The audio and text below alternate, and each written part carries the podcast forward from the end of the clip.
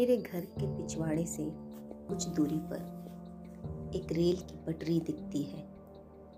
अनगिनत पहलुओं पर वो पटरी इस दुनिया से मिलती जुलती है।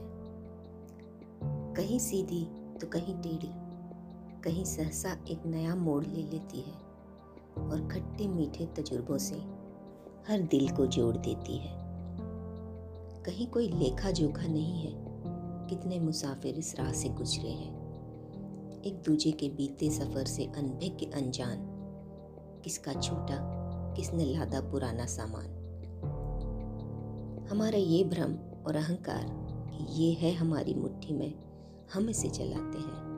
होता है विध्वंस क्षण भर में, जब इंजन की सीटी देती है आवाज़, कराती है अपनी प्रबलता का एहसास।